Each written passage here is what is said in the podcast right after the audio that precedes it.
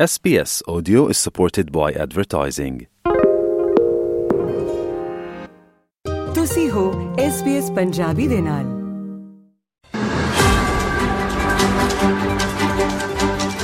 SBS Punjabi ਦੇ ਸਰੋਤਿਆਂ ਨੂੰ ਨਿਊਜ਼ੀਲੈਂਡ ਤੋਂ ਪਰਮਿੰਦਰ ਸਿੰਘ ਪਾਪਟੋਇਟੋਏ ਵੱਲੋਂ ਸਤਿ ਸ੍ਰੀ ਅਕਾਲ ਪਹੁੰਚੇ। ਕਮਾਤਰੀ ਖਬਰਸਾਰ ਵਿੱਚ ਆਪ ਸਾਰਿਆਂ ਦਾ ਬਹੁਤ-ਬਹੁਤ ਸਵਾਗਤ। ਪਹਿਲਾਂ ਪੇਸ਼ ਨੇ ਅੱਜ ਦੀਆਂ ਮੁੱਖ ਖਬਰਾਂ। ਕੈਨੇਡਾ ਦੇ ਵੈਨਕੂਵਰ ਸ਼ਹਿਰ ਵਿੱਚ ਕਾਮਾਗਾਟਾ ਮਾਰੂ ਜਹਾਜ਼ ਦੇ ਸਨਮਾਨ ਵਿੱਚ ਸਟਰੀਟ ਸਾਇੰਸ ਦਾ ਕੀਤਾ ਗਿਆ ਉਦਘਾਟਨ। ਪਾਕਿਸਤਾਨ ਦੇ ਵਿੱਚ ਤਹਿਰੀਕ-ਏ ਇਨਸਾਫ ਦੇ ਹੱਕ ਵਿੱਚ ਨਿਤਰੇ ਉਥੋਂ ਦੇ ਸਥਾਨਕ ਸਿੱਖ ਅਤੇ ਘੱਟ ਗਿਣਤੀ ਭਾਈਚਾਰੇ। 2023 ਦੌਰਾਨ ਅਮਰੀਕਾ ਨੇ 59000 ਤੋਂ ਵੱਧ ਭਾਰਤੀਆਂ ਨੂੰ ਉਥੋਂ ਦੀ ਨਾਗਰਿਕਤਾ ਪ੍ਰਦਾਨ ਕੀਤੀ।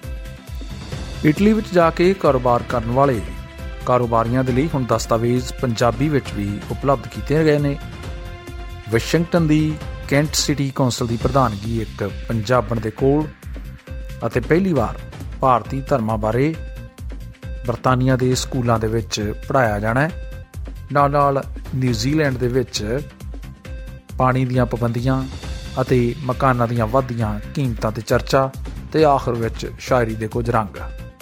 ਸਭ ਤੋਂ ਪਹਿਲਾਂ ਖਬਰ ਕੈਨੇਡਾ ਤੋਂ, ਜਿੱਥੇ ਕਿ ਵੈਨਕੂਵਰ ਸ਼ਹਿਰ ਨੇ ਕਾਮਾਗਾਟਾ ਮਾਰੂ ਸਥਾਨ ਦੇ ਰੂਪ ਵਿੱਚ ਇੱਕ ਪ੍ਰਮੁੱਖ ਐਵਨਿਊ ਦੇ ਨਾਮਕਰਨ ਨੂੰ, ਸੜਕ ਦੇ ਸੰਕੇਤਾਂ ਨੂੰ, ਉੱਥੋਂ ਦੀਆਂ ਯਾਦਾਂ ਅਤੇ ਦੁੱਖਾਂ ਦੇ ਮੱਦੇਨਜ਼ਰ ਉਸ ਨਾਮ ਕਰ ਦਿੱਤਾ, ਜਿਸ ਦੇ ਲਈ ਵੈਨਕੂਵਰ ਸਿਟੀ ਕੌਂਸਲ ਨੇ ਇੱਕ ਰਿਲੀਜ਼ ਦੇ ਵਿੱਚ ਇਥੋਂ ਤੱਕ ਆਖਿਆ ਕਿ 1914 ਦੇ ਕਾਮਾਗਾਟਾ ਮਾਰੂ ਦੁਖਾਂਤ ਵਿੱਚ ਸਿਟੀ ਦੀ ਨਿਭਾਈ ਗਈ ਭੂਮਿਕਾ ਲਈ ਸੱਭਿਆਚਾਰਕ ਨਿਵਾਰਣ ਦਾ ਇੱਕ ਹੋਰ ਕਾਰਜ ਸਿਰੇ ਚੜ ਗਿਆ ਹੈ।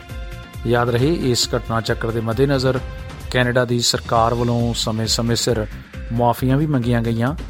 ਇਸ ਮੌਕੇ ਉਦਘਾਟਨ ਸਮਾਰੋਹ ਵਿੱਚ ਸ਼ਾਮਲ ਹੋਣ ਵਾਲਿਆਂ ਵਿੱਚ ਕਾਮਾਗਾਟਾ ਮਾਰੂ ਸੁਸਾਇਟੀ ਦੇ ਗੈਰ ਲਾਭਕਾਰੀ ਵੰਸ਼ਜਾਂ ਦੇ ਬੁਲਾਰੇ ਸਰਦਾਰ ਰਾਜ ਸਿੰਘ ਧੂਰ ਵੀ ਸ਼ਾਮਲ ਸਨ।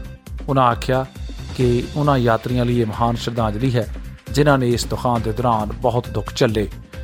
ਉਹਨਾਂ ਇਹ ਵੀ ਆਖਿਆ ਕਿ ਅਸੀਂ ਅਤੀਤ ਨੂੰ ਪਲਟ ਤਾਂ ਨਹੀਂ ਸਕਦੇ, ਪਰ ਅੱਗੇ ਵਧਣ ਦੇ ਵਾਸਤੇ ਆਉਣ ਵਾਲੀਆਂ ਪੀੜ੍ਹੀਆਂ ਨੂੰ ਇਸ ਬਾਰੇ ਸਿੱਖਿਅਤ ਕਰਕੇ ਇੱਕ ਵਿਰਾਸਤ ਜ਼ਰੂਰ ਛੱਡ ਸਕਦੇ ਹਾਂ। ਇਹ ਵੀ ਚੇਤਾ ਕਰਾ ਦਈਏ ਕਿ ਇਸ ਤਰ੍ਹਾਂ ਦੇ ਸੰਕੇਤ ਜਾਂ ਸਟਰੀਟ ਸਾਈਨਸ ਇੰਡੋ ਕੈਨੇਡੀਅਨ ਕਲਾਕਾਰ ਜਗ ਨਾਗਰਾ ਦੁਆਰਾ ਬਣਾਏ ਗਏ ਨੇ। ਜ਼ਿਕਰਯੋਗ ਹੈ ਕਿ 23 ਮਈ 1914 ਨੂੰ ਵੈਨਕੂਵਰ ਬੰਦਰਗਾਹ ਦੇ ਨੇੜੇ ਵਾਪਰੇ ਇਸ ਦੁਖਾਂਤ ਦੇ ਮੱਦੇਨਜ਼ਰ 18 ਮਈ 2021 ਨੂੰ ਸਿਟੀ ਕੌਂਸਲ ਨੇ ਮੁਆਫੀ ਮੰਗ ਲਈ ਸੀ। ਤੇ ਜ਼ਿਕਰ ਕਰਾਂਗੇ ਭਾਰਤ ਦੇ ਗਵਾਂਢੀ ਮੁਲਕ ਪਾਕਿਸਤਾਨ ਦਾ, ਜਿੱਥੇ ਕਿ ਹਾਲੇ ਵੀ ਘੱਟ ਗਿਣਤੀਆਂ ਆਪੋ ਆਪਣੇ ਹੱਕਾਂ ਦੇ ਲਈ ਜੂਝ ਰਹੀਆਂ ਨੇ। ਰਾਸ਼ਟਰੀ ਚੋਣਾਂ ਦੇ ਵਿੱਚ ਕਥਿਤ ਤੌਰ ਤੇ ਕੋਈ ਵੀ ਪਾਰਟੀ ਭਾਵੇਂ ਕਿ ਬਹੁਮਤ ਦੇ ਦਾਅਵੇ ਦੇ ਲਾਗੇ ਨਜ਼ਰ ਨਹੀਂ ਆ ਰਹੀ, ਪਰ ਇਮਰਾਨ ਖਾਨ ਹੋਣਾ ਦੀ ਪਾਕਿਸਤਾਨ ਤਹਿਰੀਕ ਇਨਸਾਫ ਪਾਰਟੀ ਦੇ ਆਜ਼ਾਦ ਉਮੀਦਵਾਰਾਂ ਨੇ ਹਾਲ ਹੀ ਵਿੱਚ ਇਹਨਾਂ ਘੱਟ ਗਿਣਤੀਆਂ ਦੀ ਹਮਦਰਦੀ ਹਾਸਲ ਕਰ ਲਈ ਹੈ। ਹੋਇਆ ਇੰਜ ਕਿ ਸਾਂਝੇ ਪੰਜਾਬ ਦੀ ਕਿਸੇ ਸਮੇਂ ਰਾਜਧਾਨੀ ਰਹੀ, ਲਾਹੌਰ ਸ਼ਹਿਰ ਦੇ ਵਿੱਚ ਇੱਕ ਵੱਡੇ ਇਕੱਠ ਦੇ ਦੌਰਾਨ ਘੱਟ ਗਿਣਤੀਆਂ ਨੇ ਤਹਿਰੀਕ ਇਨਸਾਫ ਦੇ ਹੱਕ ਵਿੱਚ ਹਾਂ ਦਾ ਨਾਰਾ ਮਾਰਿਆ। ਪਾਕਿਸਤਾਨ ਦੇ ਸਾਬਕਾ ਨੈਸ਼ਨਲ ਅਸੈਂਬਲੀ ਮੈਂਬਰ ਅਤੇ ਸਿੱਖ ਆਗੂ ਸਰਦਾਰ ਮਹਿੰਦਰਪਾਲ ਸਿੰਘ ਆਖਦੇ ਨੇ ਕਿ ਖਾਨ ਹੋਰਾਂ ਦੀ ਬਦੌਲਤ ਹੀ ਕਰਤਾਰਪੁਰ ਸਾਹਿਬ ਦਾ ਲਾਂਘਾ ਖੁੱਲ ਸਕਿਆ ਅਤੇ ਘੱਟ ਗਿਣਤੀਆਂ ਦੀ ਹਮਦਰਦੀ ਅਤੇ ਤਾਰੀਫ ਹਾਸਲ ਕਰਨ ਦੇ ਵਿੱਚ ਤਹਿਰੀਕ ਇਨਸਾਫ ਕਾਮਯਾਬ ਰਹੀ। ਯਾਦ ਕਰਾਉਣਾ ਚਾਹਾਂਗੇ ਕਿ ਇਮਰਾਨ ਖਾਨ ਇਨੀ ਦਿਨੀ ਜੇਲ੍ਹ ਦੇ ਵਿੱਚ ਨੇ।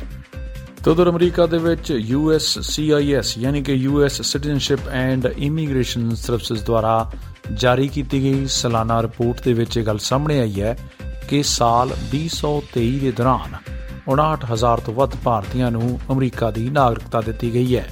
ਹਾਲਾਂਕਿ ਸਭ ਤੋਂ ਵੱਧ ਮੈਕਸੀਕਨਾਂ ਨੂੰ ਇਹ ਨਾਗਰਿਕਤਾ ਦਿੱਤੀ ਗਈ, ਲੇਕਿਨ ਇਸ ਸਾਲ ਦੇ ਦੌਰਾਨ, ਯਾਨੀ ਕਿ 2023 ਦੇ ਵਰੇ ਵਿੱਚ 8.7 ਲੱਖ ਵਿਦੇਸ਼ੀ ਨਾਗਰਿਕਾਂ ਨੂੰ ਅਮਰੀਕਾ ਨੇ ਨਾਗਰਿਕਤਾ ਪ੍ਰਦਾਨ ਕੀਤੀ, ਜਿਸ ਵਿੱਚ ਭਾਰਤੀਆਂ ਦੀ ਗਿਣਤੀ ਦੂਸਰੇ ਨੰਬਰ ਤੇ ਹੈ।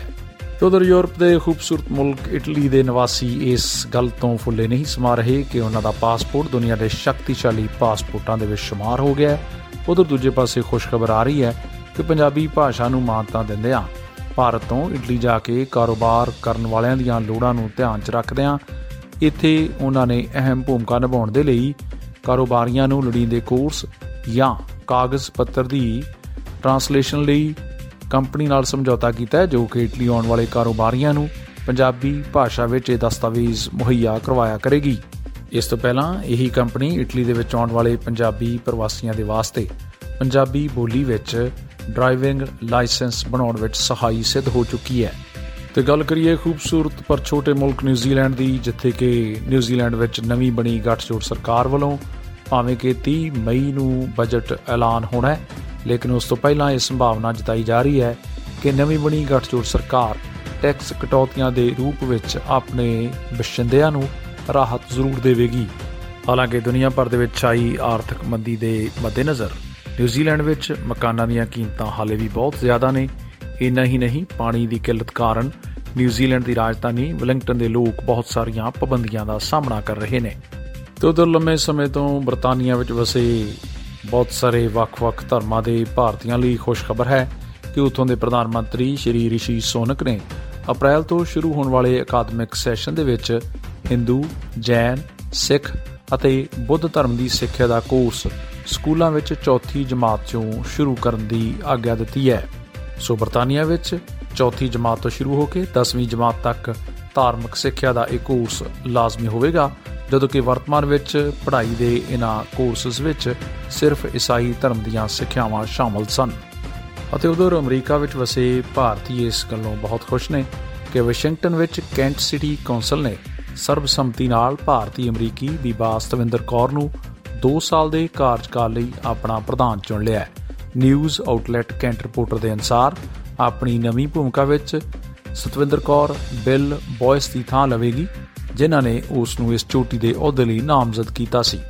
ਹਾਲਾਂਕਿ ਕੈਂਟ ਸਿਟੀ ਦੇ ਵੋਟਰਾਂ ਨੇ ਪਹਿਲੀ ਵਾਰ 2017 ਦੇ ਵਰੇ ਵਿੱਚ ਸਤਵਿੰਦਰ ਕੌਰ ਹੁਣਾਂ ਨੂੰ ਚੁਣਿਆ ਸੀ ਅਤੇ 2021 ਵਿੱਚ ਉਹਨਾਂ ਨੂੰ 4 ਸਾਲ ਦੇ ਹੋਰ ਕਾਰਜਕਾਲ ਦੇ ਵਾਸਤੇ ਬਿਨਾਂ ਵਿਰੋਧ ਚੁਣਿਆ ਗਿਆ ਹੈ।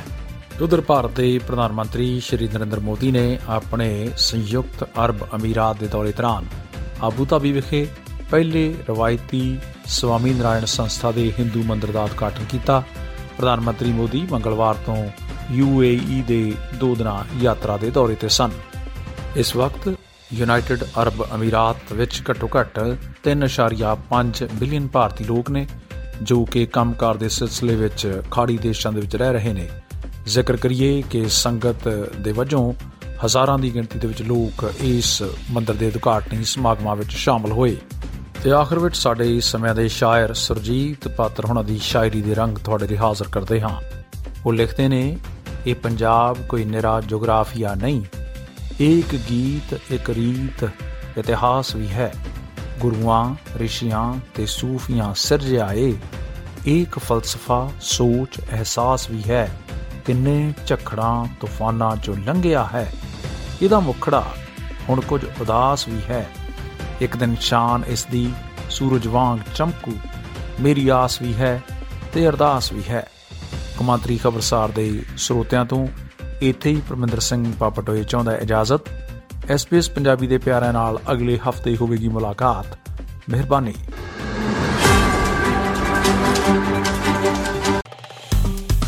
ਫੇਸਬੁੱਕ ਉਤੇ SBS ਪੰਜਾਬੀ ਨੂੰ ਲਾਈਕ ਕਰੋ, ਸਾਂਝਾ ਕਰੋ ਅਤੇ ਆਪਣੇ ਵਿਚਾਰ ਵੀ ਪ੍ਰਗਟਾਓ।